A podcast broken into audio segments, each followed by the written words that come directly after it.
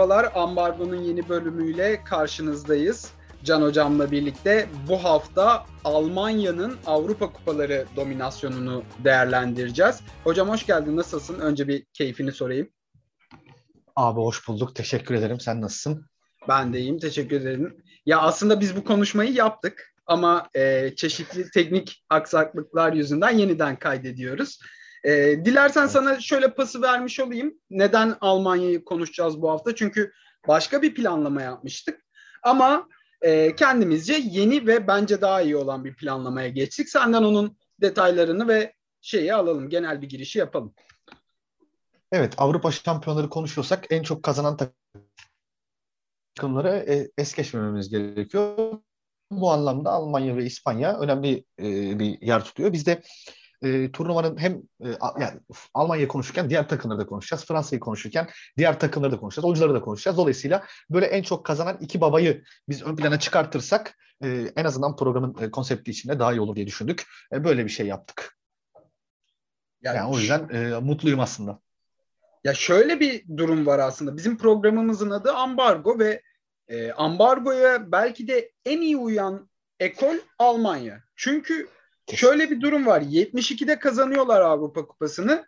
76'da finalde kaybediyorlar. 80'de kazanıyorlar. 92'de e, finalde kaybediyorlar. 96'da kazanıyorlar. Bu arada bir de Dünya Kupalarında yine finallerdeler kazanıyorlar, gidiyorlar. Ayrıyetten Euro 2008'de de finalde kaybediyorlar. Kesinlikle. Ayrıyetten bir de abi e, kulüp takımları da Avrupa'da kupalar kazanıyor. Yani ambargoyu belki de yad edebileceğimiz en iyi ekollerden biri aslında. E, tabii ki de öyle. Çok haklısın bu konuda. Şimdi şuradan girmek lazım Eren. 54'te Almanya dünya şampiyonu oluyor tamam mı? İşte o e, Ben mucizesi. Hatta onun filmi de vardır. Buradan ö- önereyim, önermiş olayım ben de. Ben mucizesi çok güzel bir filmdir. Almanya'nın 54 Dünya Kupası'nı kazanmasını anlatıyor. Sonra hatta filmin içinde biz de varız. Biliyorsun Almanya ile aynı gruptayız çünkü 54 Dünya Kupası'nda. Ondan sonra e, aslında işte e, 60'ta var. 60'ta e, bir şey yok. 62'de bir şey yok. 66'da final finaldeler. Ondan sonra e, 70'te yarı finalde kaybediyorlar. E, 72 Avrupa Şampiyonası'nı alıyorlar. Zaten 74'te artık Bayern Münih'in devreye girmesiyle beraber kulüp takımları özelinde de işte Ajax'ın 4 sene üst üste hanedanlığını, Şampiyonlar Ligi hanedanlığını yıkıp Ondan sonra Kaiser kupayı kaldırıyor ve işte 74 şampiyonluğuyla beraber 72 70'ten bir üst üste hem e, Avrupa Kupası'nı hem de e, Dünya Kupası'nı kazanıyorlar. Aslında İspanya'nınkiyle benzer bir başarı yakalanmış yani o yakalansa da 76'daki şampiyonu Çek Cumhuriyeti'ne kaybetmeleriyle beraber, Çekoslovakya'ya kaybetmeleriyle beraber onu tekrarlayamadılar. Onu daha sonra İspanya yapacak zaten. Onda da konuşacağız.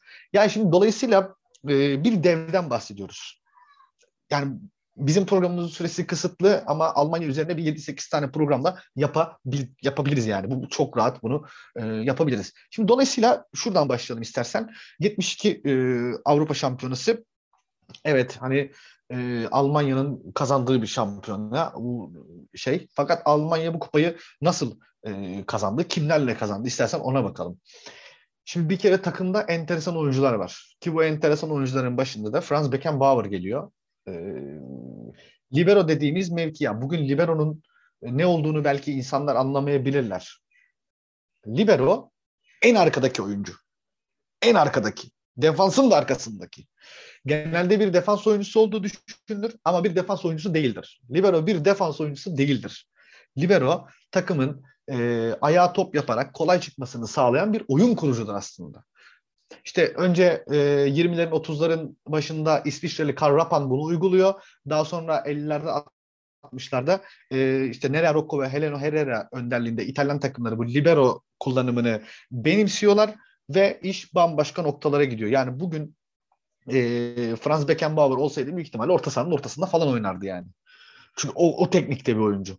Ondan sonra benim diğer o takımda çok sevdiğim bir oyuncu Günter Netzer var. Ee, yani işte İngiliz spikerin tabiriyle Great Netzer o.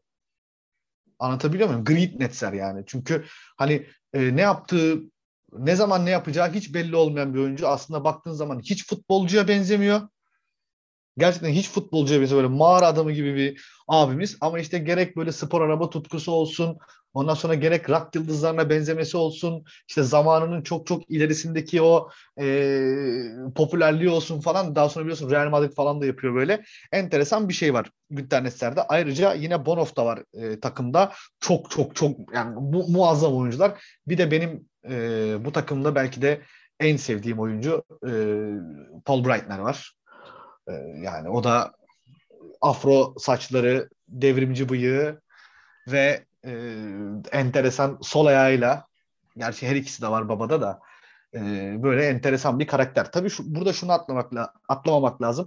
72 Almanya takımının büyük e, ölçüde omurgasını Bayern Münih ve Mönchengladbach oluşturuyor.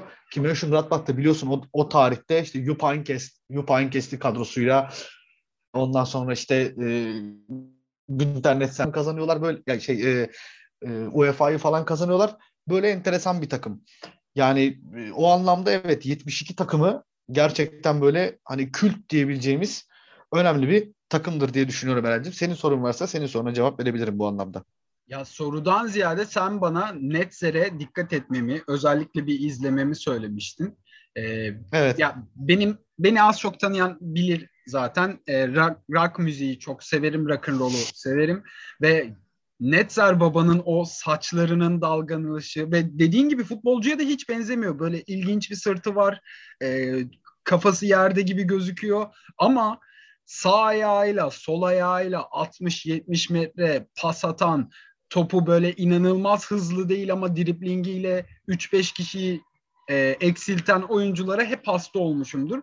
Büyük ihtimalle de bana o yüzden dikkat etmemi söyledin. İnanılmaz etkilendim evet. ya izlerken. Tabii Breitner de çok gerçekten muazzam bir oyuncu. Ayrıca Kaiser'in de geriden oyun kuruşu o takımın aslında ne kadar biliyorsun Sovyetleri finalde mahvediyorlar yani. Tarumar ediyorlar tabiri caizse. Ki Sovyetler kupanın ilk döneminde çok e, güçlü bir ekip. Hani hep böyle yarı finaldeler, finaldeler falan. Dolayısıyla Almanya'nın o e, Bayern Münih ve Mönchengladbach hanedanlığını e, burada ilk meyvesi bu 72 Avrupa şampiyonunun Avrupa Şampiyonası'nın kazanılmasıyla meydana geliyor. İstersen buradan yavaş yavaş 80 e, e, Euro 80'e doğru bir geçiş yapalım. Daha müzikleri değiştirelim biraz. Daha reggae tarzda bir şeydir biliyorsun 80'ler. Biraz enteresan bir dönemdir. Şimdi Euro 80'in de bir şeyi var. Orada da mesela yine Bayern Münih var. Bayern Münih her dönemde var zaten. Euro 96'da da Bayern Münih var. Ne şeydir ki tesadüftür ki. E, burada da var. Fakat burada Bayern Münih'in yanında bir eşlikçi daha var. O da Köln. Burada da artık hani Köln e, şeyiyle beraber çünkü Almanya'da dönem dönem işte bu tarz takımlar çıkıyor. Biliyorsun işte Köln gibi. Ondan sonra işte Braunschweig'in e, şampiyonluğu var yine bu dönemde. Oradan da işte e, kalecileri vardır onların İmmel. Onlar var ama tabii kalede e, Tony Harald Schumacher yani muazzam bir performans gösteriyor. Gerçekten ya hani akıl almaz şeyler yapıyor. Ee, şöyle bir şey yani Schumacher hakkında şunu söyleyebilirim.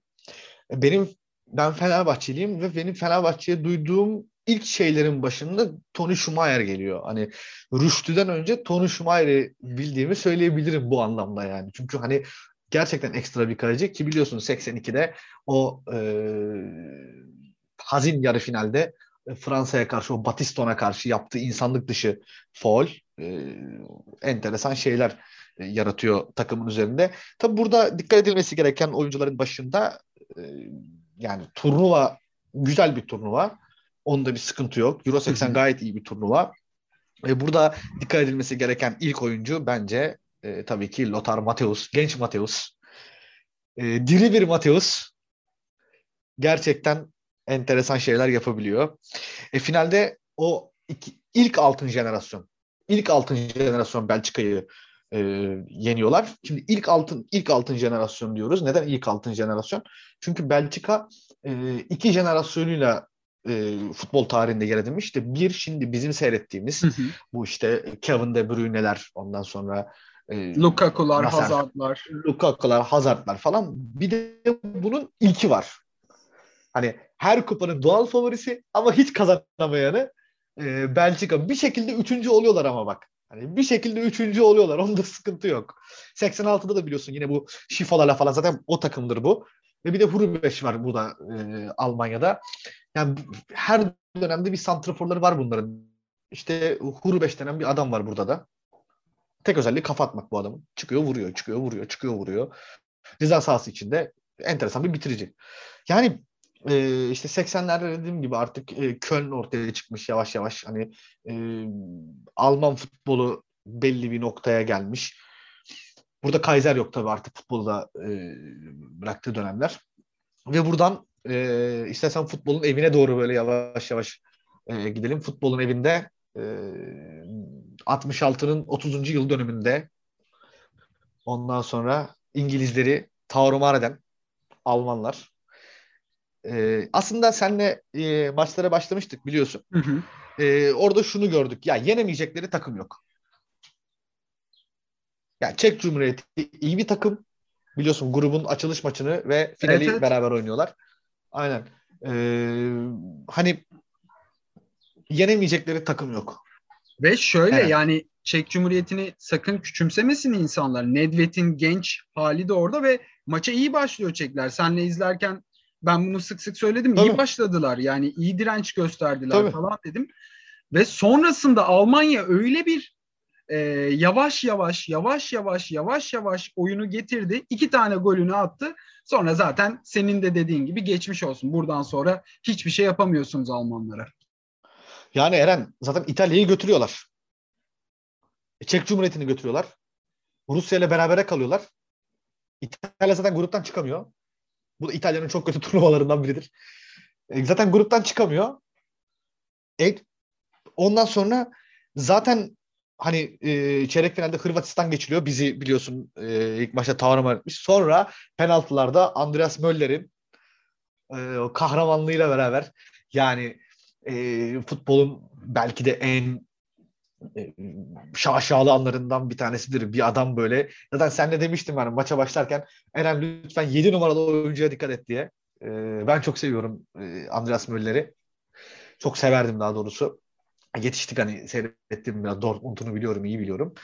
Ondan sonra orada çıktı ve o hani muazzam duruşla e, Almanya'yı finale götürdü. Tabii burada İngilizleri konuşmak gerekiyor. Aslında Terry, Terry Venables'ın takımı çok e, önemli, çok güzel bir takım. İşte Alan Shearer, ondan sonra Paul Gascoigne, e, Teddy Sheringham, e, Steve McManaman, e, Tony Adams, hı hı.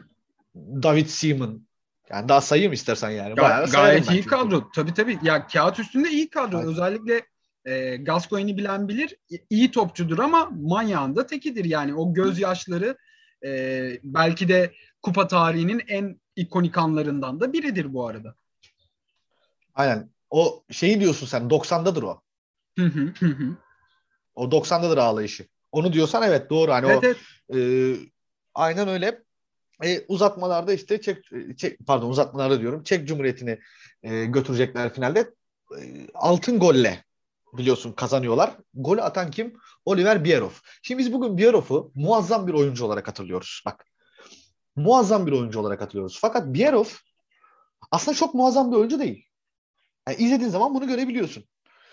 E, zaten onu gol atması için çağırıyorlar takıma. Biliyorsun onun Almanya kariyeri de pek yoktur. E, Ascoli ve Udinese. Onun İtalya'da daha çok. Ve zengin bir aileden geliyor Oliver Bierov.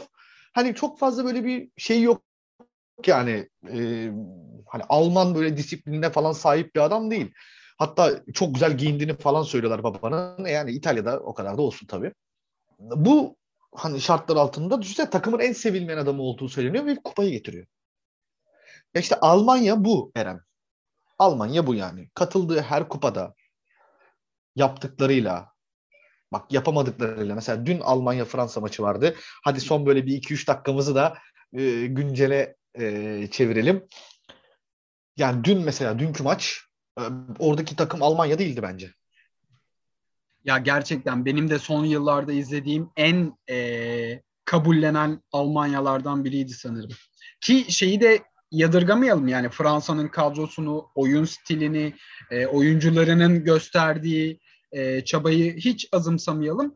Ama Almanya deyince insanın e, biraz bir böyle makine gibi bütün boşlukları kapatan, sürekli bir şeyleri deneyen bir takım bekliyor. Özellikle bu turnuvalara da baktığımızda ama dünkü Almanya bence de bende de bir hayal kırıklığı yarattı. Yani bak 82'deki 82'de finale çıkan Almanya kötü bir Almanya'dır. 86'da finale çıkan Almanya o kadar iyi bir Almanya değildir. 90'da şampiyon oluyorlar. Yani Almanya iyi olmadığında bile finale çıkar. Bunu anlatmaya çalışıyorum. Yani Beşiktaş'ta eşleştikleri zamanı hatırlayalım. Beş atarız falan deniyordu ya. Abi Bayern Münih o. Beş atamazsın ona. Ya imkanı yok. imkanı yok. İmkanı yok yani. Bayern Münih'e beş atamazsın abi. Almanları öyle kolay götüremezsin. Ya bu adamlar hep kazanma e, alışkanlığıyla futbol dünyasında var olmuş. İşte panzerler diyoruz değil mi? Yukarı geçer adam yani hiç acımaz.